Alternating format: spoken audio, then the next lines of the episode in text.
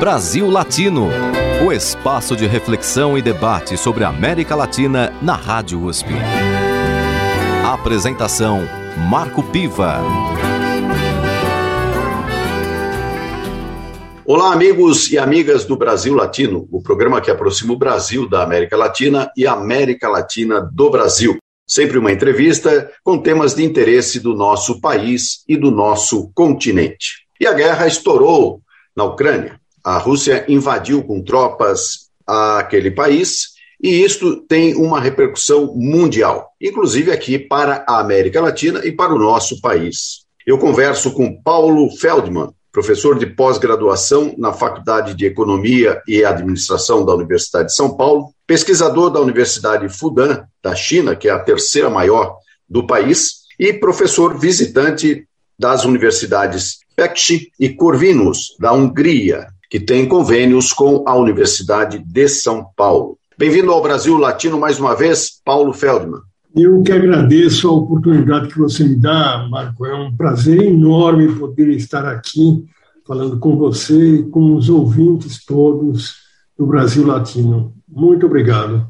Paulo, estourou a guerra e sempre é um tema é, que muita gente achava que não poderia acontecer depois de tantas tragédias que a Europa enfrentou, duas guerras mundiais. E, no entanto, agora este fantasma de uma nova guerra é, naquele continente está presente. Como é que você avalia esse conflito do ponto de vista histórico, mas também do ponto de vista da sua área específica, a economia? Bem, Realmente, essa é uma guerra que não se esperava que fosse acontecer.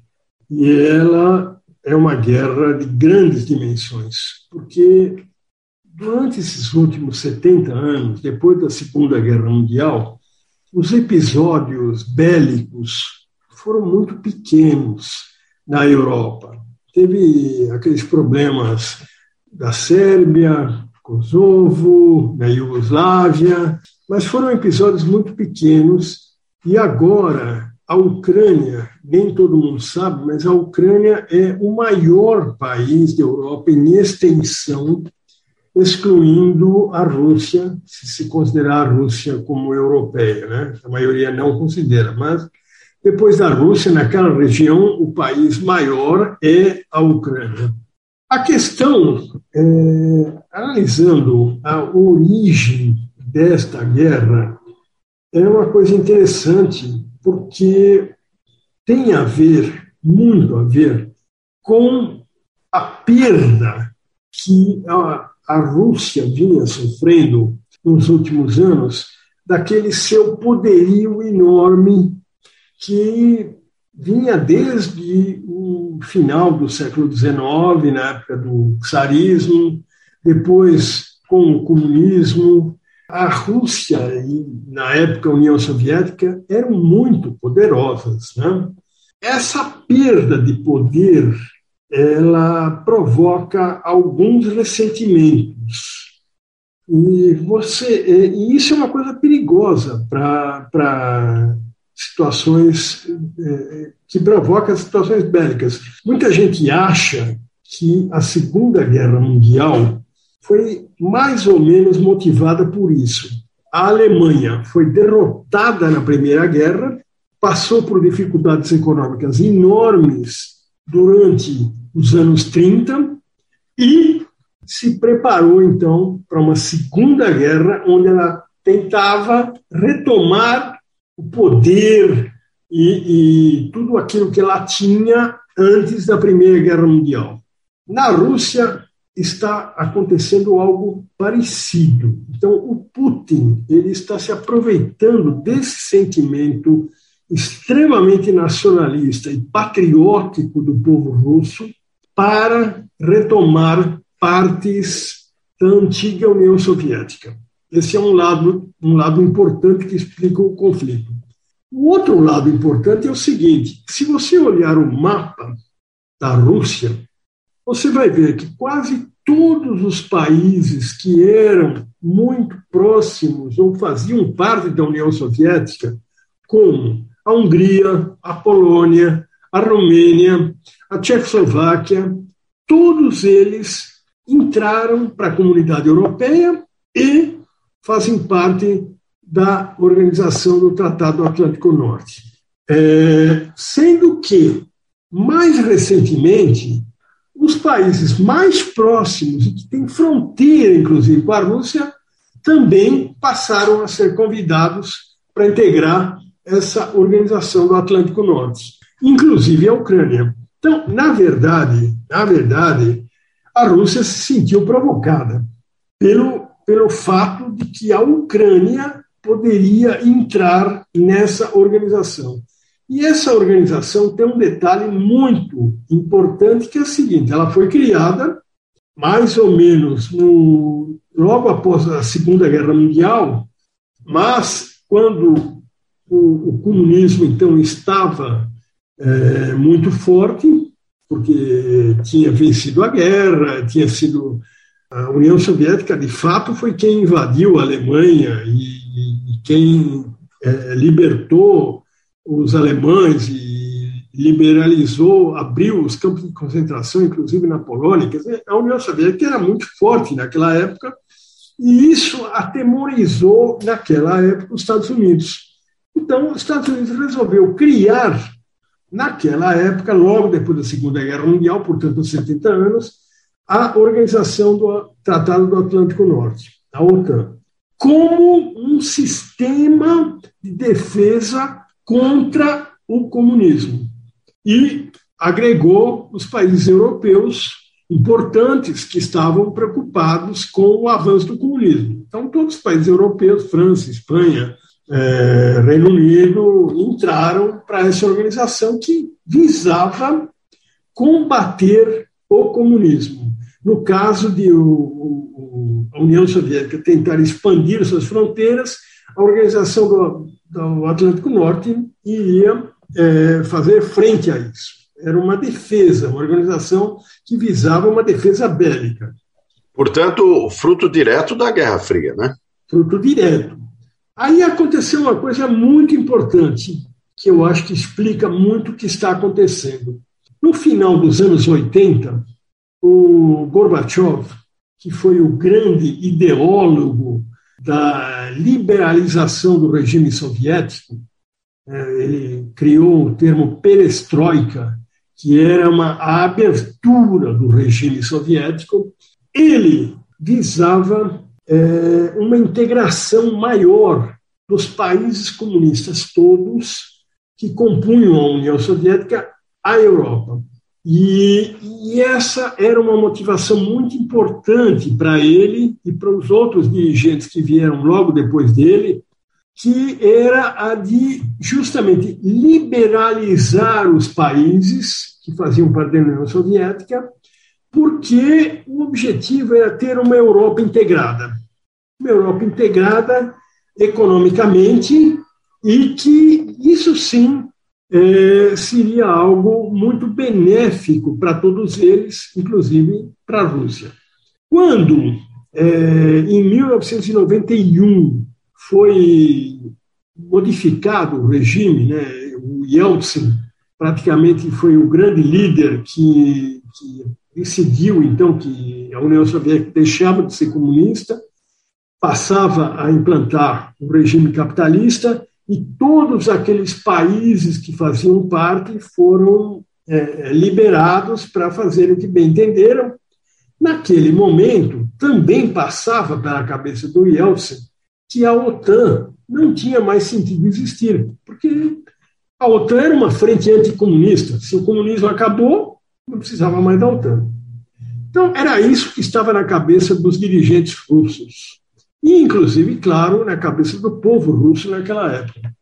Só que não era isso que estava na cabeça dos dirigentes norte-americanos. Os norte-americanos, naqueles anos 90, acharam que não era muito saudável para eles permitirem que a Rússia ficasse é, leve e solta, sem uma organização de defesa contra ela e, e acharam, então, erroneamente, na minha opinião, acharam que a OTAN tinha que permanecer. O comunismo não existia mais, mas os americanos achavam que a Rússia ainda era um país que tinha forças de defesa muito importantes, do ponto de vista bélico, era um país muito forte, a Rússia, e, e a OTAN, então, permaneceu. A OTAN permaneceu, foi uma surpresa. É, naquela época, os primeiros dirigentes russos, principalmente o Yeltsin, se manifestaram contra a manutenção da OTAN. Poxa, acabou o comunismo, mas a OTAN, então, o que, era a OTAN? A OTAN era uma frente anti-Rússia. Anti-Rússia. Então, isso incomodou muito a Rússia. Ou seja, de uma frente anticomunista se tornou uma frente anti-Rússia. Exatamente. Uma frente anti-Rússia é, que foi contra tudo que eles fizeram. Justamente uma, uma das razões para terem liberalizado o regime, o regime foi para que não existisse mais isso, que houvesse uma integração europeia.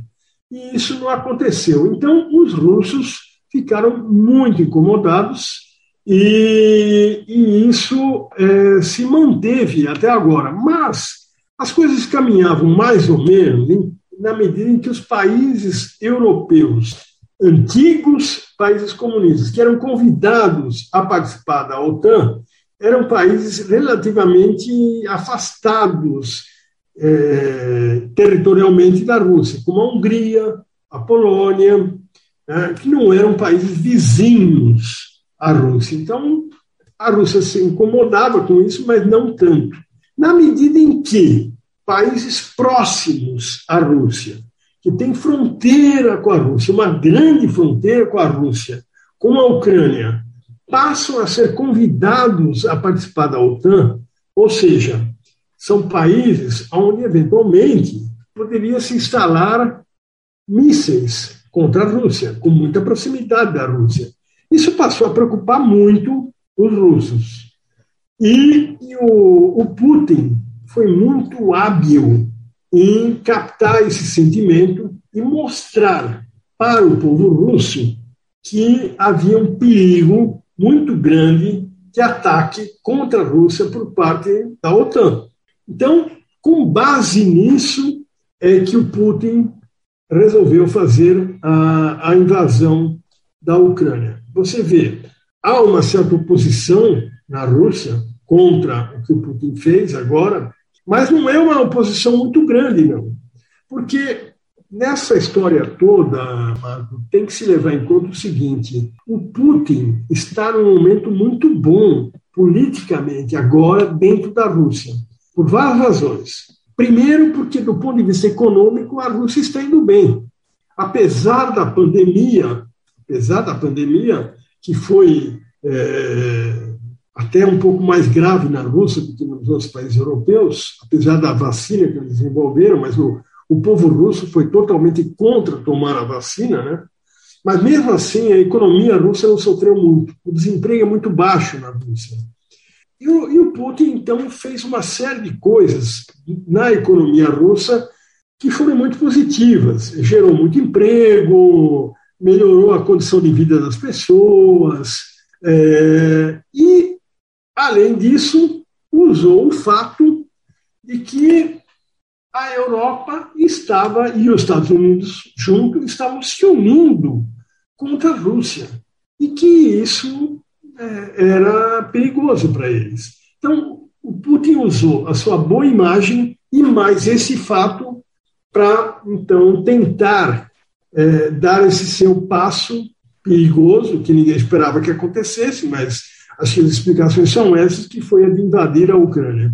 Agora, Paulo, do ponto de vista é, desse apoio que o, o Putin é, tem dentro da Rússia, e já há algum tempo, ele está há mais de 20 anos no, no, no poder, é, e nesse sentido, é, digamos que não difere muito daquilo que sempre foi, digamos, a história russa, né? primeiro, com, primeiro com os czares e depois com a própria União Soviética, é, o, a hegemonia comunista. Enfim, é, você poderia dizer que esse aproveitamento que o Putin faz é, de uma popularidade em função até da, da boa fase da economia russa, poderá ser abalada do ponto de vista é, dos impactos que uma guerra traz? Sim, acho que aí talvez tenha havido um, um erro de dimensionamento do, do Putin. Ele não imaginava que haveria uma reação como a que está havendo, um boicote econômico. Porque esse boicote econômico que está se armando no Ocidente é algo meio inédito. E não imaginava que isso pudesse tomar a extensão que está tomando. Por exemplo, o bloqueio na rede SWIFT é uma coisa que pode trazer problemas seríssimos para a Rússia, porque na medida em que ela não vai poder participar mais das transações comerciais, bancárias com os outros países, ela vai sofrer muito, mas muito. Por quê? Porque a Rússia tem algumas similaridades com o Brasil. A Rússia, como o Brasil, é um grande produtor de commodities, né? Só que no caso da Rússia, as principais commodities são petróleo, gás natural e, e alguns produtos agrícolas, mas principalmente petróleo, gás natural. Mas depende, então, fortemente de commodities. Bom, o que significa isso? Que a Rússia não tem uma capacidade industrial muito grande. O Putin, nesses últimos anos, ele deu muita atenção para desenvolver a indústria de manufatura local russa. Isso realmente aconteceu. Mas, ainda a Rússia é muito dependente de importações de produtos industriais. E, e portanto, se a Rússia tiver problemas de, de diminuição das exportações, e, portanto, entrada menor de dólares, ela poderá sofrer, é, porque você, para importar, você tem que exportar, né? Você exporta, gera os dólares e com esses dólares você vai e importa. Isso que todo país faz, inclusive o nosso. Então, a, a, a Rússia poderia sofrer por aí, mas o Putin, esperto ele é, muito esperto, ele fez tudo isso num momento em que as reservas estão muito altas. As reservas russas elas são de 600 bilhões de dólares. 600 bilhões de dólares. O Brasil é considerado um país que tem grandes reservas, mas o Brasil tem 350. A Rússia tem 600 bilhões de dólares. Só que o que o Putin não esperava é que essas reservas fossem bloqueadas, porque elas estão basicamente em bancos norte-americanos ou em bancos europeus. Paulo, só, só um detalhe. Essas reservas são totalmente em dólares ou ele tem outros tipos de ativos? A grande maioria em dólares. A grande maioria em dólares. E é por isso que o dólar é uma moeda tão forte. Porque os chineses, os chineses, por exemplo, são o país que tem o maior volume de reservas no mundo inteiro. Os chineses têm mais de um trilhão e meio de reservas quase a totalidade das reservas chinesas estão aplicadas em títulos do governo americano. Isso é que dá força para o dólar, até os chineses. Mas os russos também e nós brasileiros também. Todos, todos aplicam em títulos do governo americano, a grande maioria, e, portanto, portanto em dólar. Então, é, é um problema sério agora para a Rússia o fato de que esses depósitos foram congelados ele não vai poder usar na hora que ele quiser, porque justamente é a reação do governo americano. Nós vamos continuar nesse assunto, mas no próximo bloco, porque agora vamos ouvir a música Como Nossos Pais, música de Belchior na interpretação de Elis Regina. Brasil Latino. Não quero lhe falar, meu grande amor, das coisas que aprendi nos discos Quero lhe contar como eu vivi e tudo o que aconteceu comigo. Viver é melhor que sonhar. Eu sei que o amor é uma coisa boa. Mas também sei que qualquer canto é menor do que a vida de qualquer pessoa. Por isso, cuidar do meu bem. Há perigo na esquina. Eles venceram E o sinal está fechado para nós que somos jovens. Para abraçar seu irmão e beijar sua menina na rua. É que se fez o seu braço, o seu lábio e a sua voz.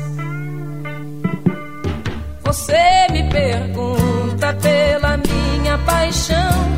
Digo que estou encantada como uma nova invenção. Eu vou ficar nesta cidade, não vou voltar pro sertão. Pois vejo vindo no vento o cheiro da nova estação.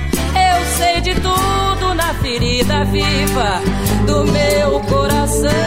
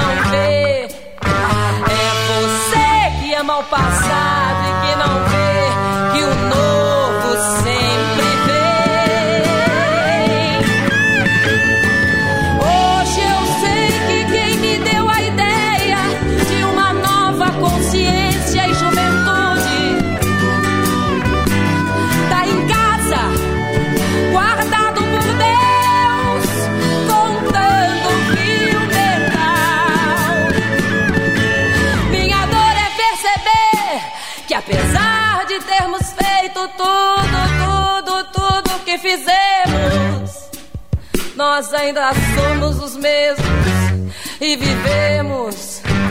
Ainda somos os mesmos e vivemos. Ainda somos os mesmos e vivemos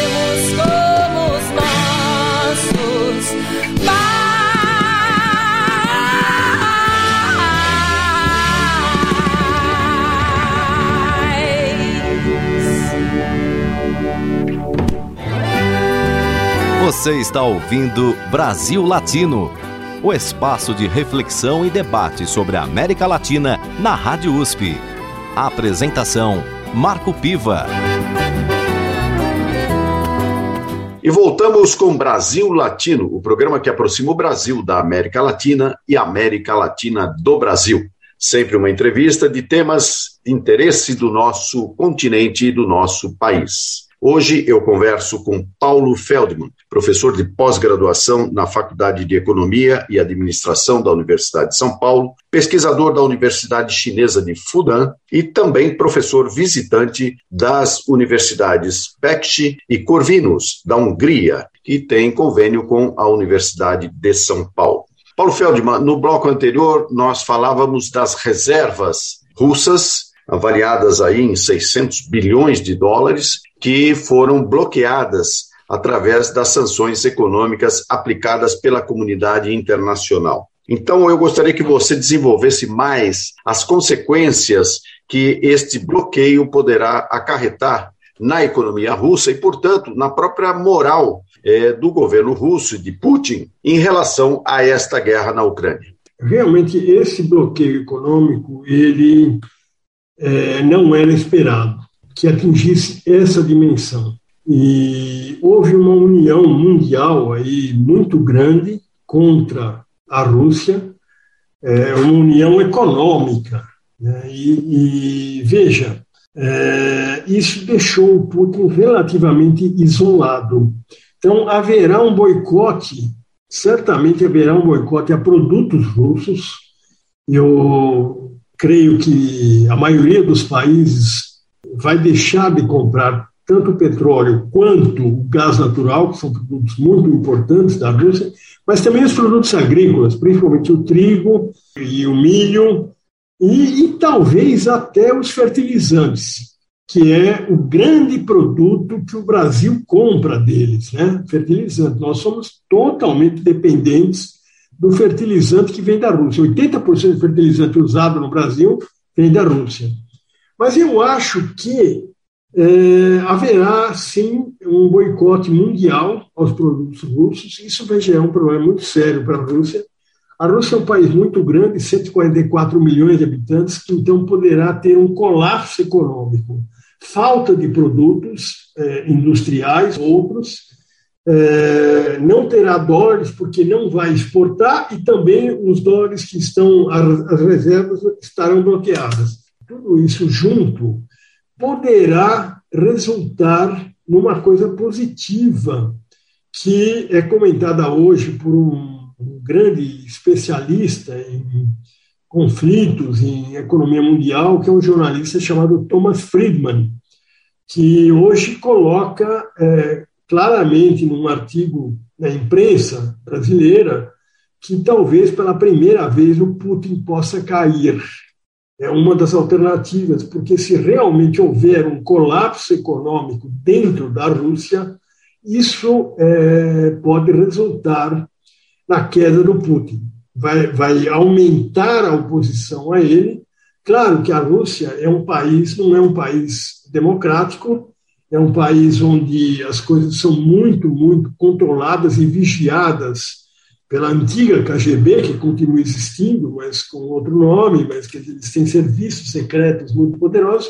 Mas, por outro lado, há uma oposição muito grande dentro da Rússia ao Putin. Há uma oposição forte que vai se aproveitar para tentar é, democratizar o país. Pode ser, pode ser, então, a grande possibilidade de democratização da Rússia que pela primeira vez, então, pode vir a acontecer. É, acho que é um cenário que tem uma certa possibilidade, sim, de acontecer, é, na medida em que a, a, invasão da Ucrânia, principalmente, dure muito tempo ainda e traga, então, um desgaste muito grande, maior ainda para o Putin, e isso vai gerar uma reação dentro da Rússia. Paulo, as consequências econômicas eh, de uma guerra, eh, elas acabam sendo sentidas eh, no curto prazo pela população, no sentido do acesso, principalmente a gêneros de primeira necessidade, ou seja, as prateleiras dos supermercados acabam se esvaziando rapidamente e não há condições de reposição imediata. Isso explica, inclusive, a grande questão que se coloca para as populações atingidas por esse tipo de conflito, no sentido do, da pergunta: o que, que eu tenho a ver com isso? Né? Então, esses conflitos eles trazem muitas questões é, do ponto de vista até psicológico, ou seja, as pessoas ficam aterrorizadas, ficam sem condições de se movimentar, é, famílias se separam, ataques é, não muito coordenados acabam atingindo civis inocentes, enfim, é todo um cenário é, que cria também uma narrativa é, do ponto de vista dos noticiários. Né? E hoje, por exemplo, no mundo ocidental, nós vemos uma narrativa é, que, evidentemente, acaba é, privilegiando, até pelas condições com as quais a guerra acontece, apenas é, um lado. Né? E você aqui explicava razões históricas que levaram a Rússia é, a tomar essa decisão inesperada, segundo as suas próprias palavras e também na opinião de muita gente, e que traz realmente um perigo é, mundial. Mas eu queria que você agora falasse sobre os impactos que esta guerra, seja ela mais prolongada ou seja mais curta, enfim, não sabemos ainda, é, quais são as consequências dessa guerra para a América Latina e para o nosso país especificamente, já que o próprio presidente Jair Bolsonaro é, dias antes da eclosão dessa guerra, esteve em Moscou, conversou com Vladimir Putin e manifestou que havia ali até uma certa solidariedade é, do governo brasileiro em relação ao Vladimir Putin. E escorando essa, essa argumentação do ponto de vista das relações comerciais. Então eu pergunto para você, objetivamente, Paulo Feldman, o que pode acontecer com a economia latino-americana e brasileira por conta deste conflito na Ucrânia? Veja, Marco, é, o primeiro efeito é, e o mais importante é inflacionário. Esse já está acontecendo. Por quê? Porque veja o que aconteceu com o preço do petróleo. O barril do petróleo, de repente, já que estava mais ou menos a 90, já era alto, como decorrência da pandemia e de todos os problemas que estavam acontecendo por conta da retomada econômica pós-pandemia que estava acontecendo na Europa e nos Estados Unidos, então causava escassez de petróleo, já tinha gerado um aumento no petróleo que, de repente, de 90, que já era muito alto o barril, foi para 124, valor que fechou ontem. Então, é, isso traz um impacto enorme no mundo inteiro, inclusive na América Latina e no Brasil. É, como o petróleo ainda é fundamental, principalmente para nós aqui no Brasil, é, porque no Brasil tudo depende é, de rodovias, de transporte rodoviário, portanto de gasolina, é, diesel. Então nós aqui vamos sofrer muito. Por quê? Porque o preço da gasolina deverá subir mais ainda, em primeiro lugar. Isso é péssimo para nós aqui no Brasil. Isso já trouxe problemas sérios no ano passado. Foi uma das razões do, da inflação alta do ano passado, foi o preço da gasolina. Mas tem um outro aspecto que também piora muito a situação, que é o seguinte: quando você tem um conflito mundial como esse que nós estamos tendo neste momento, é, as pessoas correm para o dólar e a procura por dólar aumenta muito e o dólar sobe.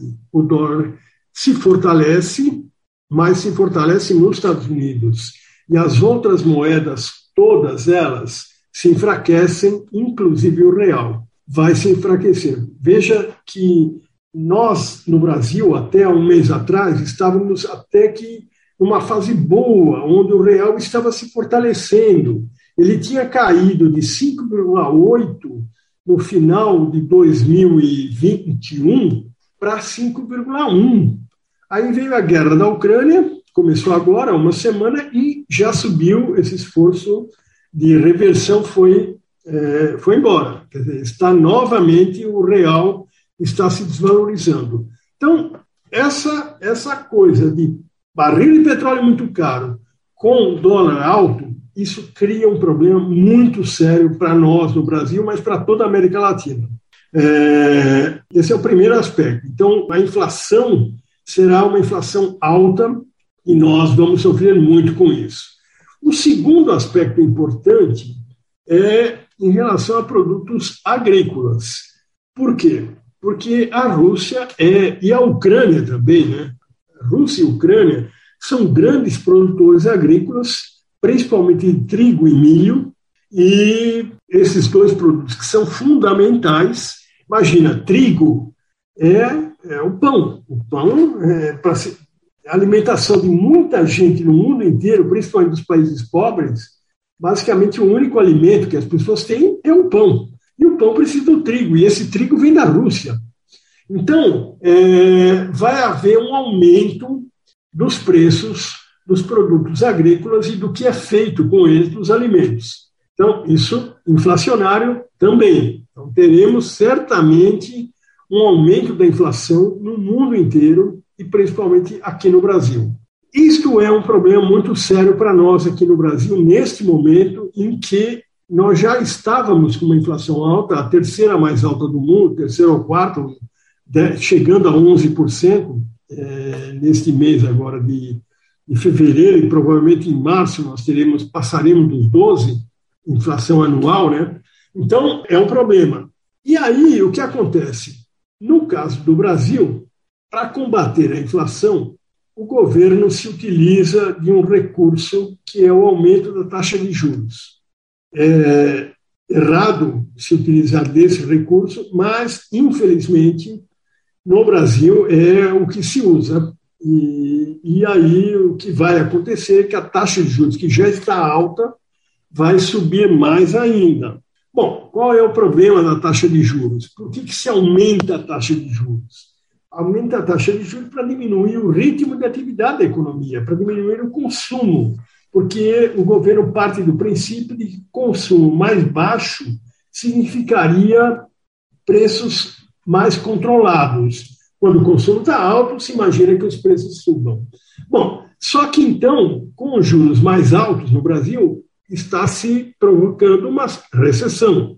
Então, este ano aqui, 2022, que já era para ser um ano muito difícil, do ponto de vista de crescimento da economia, ninguém previa crescimento superior a 1% neste ano. Qualquer economista, tanto de direita quanto de esquerda, previa um crescimento de 1% no máximo para 2022, um ano difícil. Agora a situação vai piorar, com juro mais alto ainda. Então, veja, nós vamos ter inflação alta, juro alto gerando recessão, ou seja, nós vamos entrar numa situação de estagflação no Brasil neste ano, que é uma coisa muito ruim. Para o é porque é um ano, um ano eleitoral, um ano muito sensível, não é? Para o país. Exatamente. Um ano onde essas coisas serão muito discutidas, um ano onde haverá uma certa instabilidade, como costuma acontecer no Brasil em anos eleitorais, e quando você tem instabilidade, o dólar no Brasil sobe mais ainda. O fato de ser um ano eleitoral traz alguns complicômetros mesmo para o Brasil. Por exemplo, investidores internacionais. Investidores internacionais, eles não gostam de investir antes de ter certeza a respeito do resultado da eleição. Então, este ano, nós não teremos investidores internacionais no Brasil, ou muito pouco o que significa menos dólares entrando. Quer dizer, faltarão dólares no Brasil, já iam faltar certamente, com a não entrada dos investidores, temos uma escassez maior de dólar e, portanto, uma desvalorização maior ainda do real. Então, é, a perspectiva não é boa. A perspectiva não é boa porque a perspectiva é de que, por conta da inflação, principalmente, tudo vai se complicar neste ano na economia brasileira. E nós estamos num momento, Marco, em que estamos com desemprego muito alto, deveríamos estar gerando empregos, né? mas não o faremos. Paulo Feldman, nosso entrevistado de hoje no Brasil Latino, professor de pós-graduação na Faculdade de Economia e Administração da USP e professor visitante das universidades Pecci e Corvinus, da Hungria, falando aqui sobre a crise na Ucrânia e os impactos na economia do Brasil e da América Latina. Paulo, vamos fazer um intervalo e voltamos já já para o terceiro e último bloco do Brasil Latino. Mas antes, vamos ouvir Tente Outra Vez, música de Raul Seixas com letra de Paulo Coelho. Brasil Latino.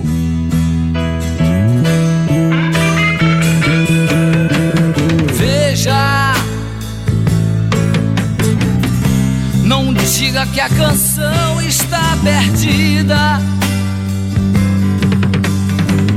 Tenha fé em Deus, tenha fé na vida. Tente outra vez.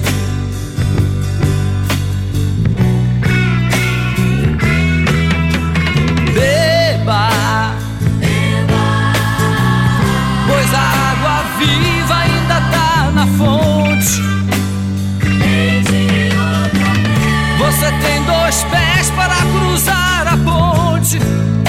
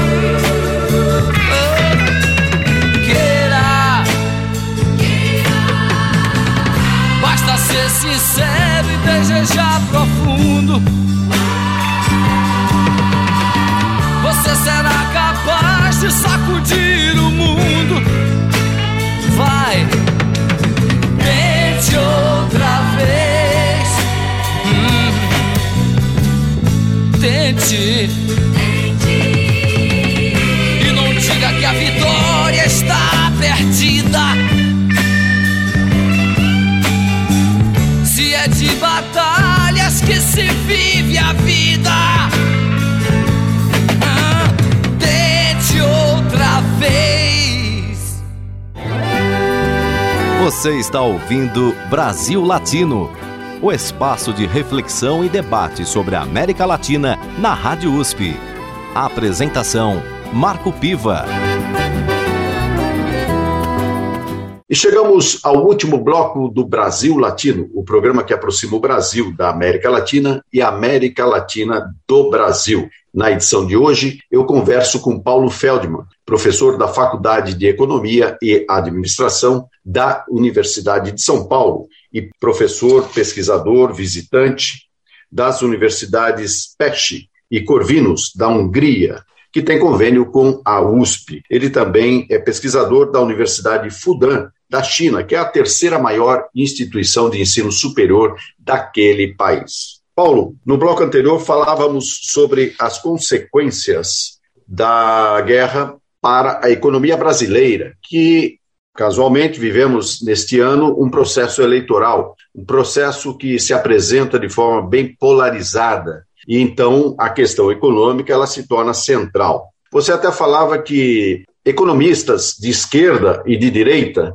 é, coincidem na avaliação de que o crescimento brasileiro sequer poderá chegar a 1% neste ano. Este é um cenário muito complicado, evidentemente, principalmente para quem está desempregado. As taxas de desemprego no Brasil elas têm é, diminuído muito devagar e ainda atingem uma grande quantidade de pessoas. Ou seja, a população economicamente ativa do nosso país está seriamente é, comprometida é, com esse cenário de desalento até existem as pessoas né, que na, na, nos dados econômicos a, aparecem como desalentadas, ou seja, as pessoas que, traduzindo, pessoas sem esperança. Eu pergunto, num cenário de crise mundial, que não sabemos ainda é, onde isso vai dar, porque uma guerra você sabe como começa, mas não sabe como termina. É, você vê que perspectivas para o nosso país, o que deve ser feito a curto prazo, mesmo considerando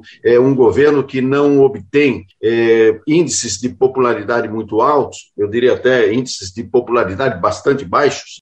Como é que você vê as medidas necessárias para controlar esta crise a curto prazo? E qual é o grande debate que você vê para o processo eleitoral deste ano? Veja, Marco, nós temos inúmeros problemas. Realmente estamos numa situação muito difícil, porque o desemprego está altíssimo, a fome voltou ao Brasil. o Brasil voltou ao mapa da fome. 10% da população brasileira absolutamente não tem o que comer diariamente. E, e, na verdade, você somos um país de 210 milhões de habitantes mas só um terço desse, dessa população realmente são de consumidores. Isso dados da revista Economist. A Economist considera como consumidor quem famílias que ganham acima de 3 mil reais por mês. No Brasil, você só tem um terço da população nessa situação. Ou seja, mais de 60% dos brasileiros vive numa situação de pobreza ou de miséria absoluta. Então, nós temos que transformar esse país. Mas o, o que eu quero dizer é que os problemas são tão graves no Brasil que eu acho que não é tão difícil resolvê-los a partir já de 2023. É necessário que se tome, claro, algumas atitudes, mas não são coisas muito complicadas. Eu vou te dar um exemplo: planejamento. Você sabe que nós não planejamos nada no Brasil, porque o ministro Paulo Guedes insiste na tese de que não há necessidade de planejar, porque o mercado resolve tudo.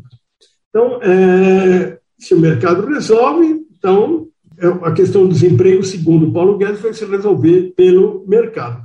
A gente sabe que não é verdade.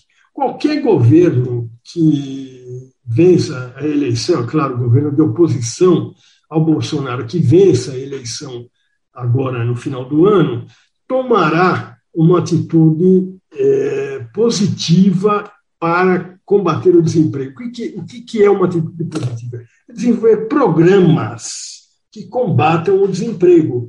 Isso não é difícil de ser feito, é, mas tem que planejar, tem que ter um plano para acabar com o desemprego.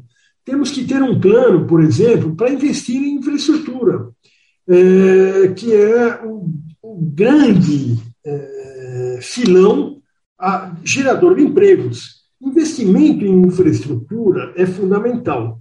Por quê? Porque você resolve o problema da baixa competitividade do país, na hora, por exemplo, que você dotar o país de ferrovias. É uma coisa lamentável. Nós somos um país que não tem ferrovia, por exemplo. Mas investimentos em ferrovia, investimentos em energia elétrica, investimentos em, em portos, aeroportos, telecomunicações, tudo isso melhora a competitividade do país e gera empregos. Aí você poderá dizer, puxa, mas não temos o dinheiro para fazer os investimentos, o governo não tem os recursos. Não é verdade também. É necessário que se use alguma criatividade. Inúmeros países do mundo não têm capacidade de investimento, no entanto, estão investindo. Como? Convidando empresas de fora. Veja o que está acontecendo na África nesse momento. A África hoje é um local incrível, talvez onde mais se construa obras de infraestrutura no mundo. Isso tem gerado empregos em países muito pobres na África, e os países africanos não têm dinheiro. Como que isso está sendo feito? Está sendo feito com capital chinês. Capital e empresas chinesas que colocam seus recursos nessas obras e ganham depois, quando a obra estiver pronta cobrando pedágio ou cobrando outras formas. Estou dando apenas um exemplo que mostra como criatividade é uma coisa importante. É uma forma, por exemplo, de gerar empregos. O Brasil precisa combater a desigualdade. Não faz sentido um país do tamanho do nosso com a desigualdade que nós temos. Veja, é, se você pega os 10 países mais importantes do mundo são todos países pequenos, Lesoto, Sudão, República Centro-Africana. Qual é o único país grande que está lá na lista dos países mais desiguais do mundo? Só o Brasil. Nós estamos lá na oitava posição do país que tem o pior índice de Gini, que é o índice que mede a desigualdade. Bom, nós temos que combater a desigualdade. É um absurdo que, que só um terço da população do nosso país seja consumidora. Nós temos que mudar isso. Como que se muda isso? Isso precisa de uma reforma tributária para valer.